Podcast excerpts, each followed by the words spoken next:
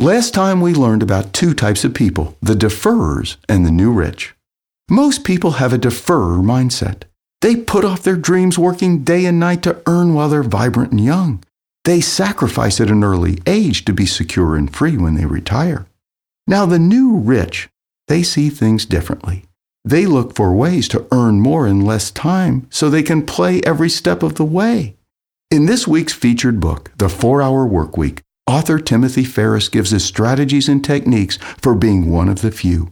A new rich time leveraging guru, someone who understands how to earn more in minutes than most do in hours. The first step challenge the status quo. Don't accept the way things are commonly done as the most effective way to do what needs to be done. Most people just go through the motions. They accept things as they are. They do things in certain ways because it's worked before.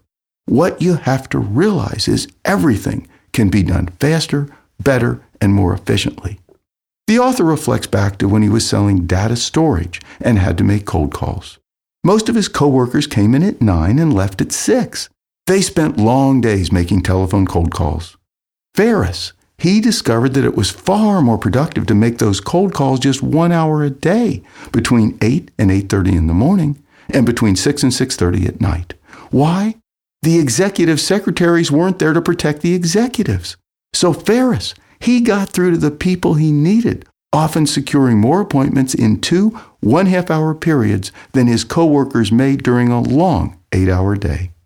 The takeaway less is not laziness, it's productivity that counts. You don't win on effort, you win on results. Most people get too caught up in being busy when efficiency is the name of the game. Now, tomorrow, we learn something surprising the value of ignorance. Rapid fire books when you're hungry for knowledge but starved for time. This is Greg Hague. Thanks for listening.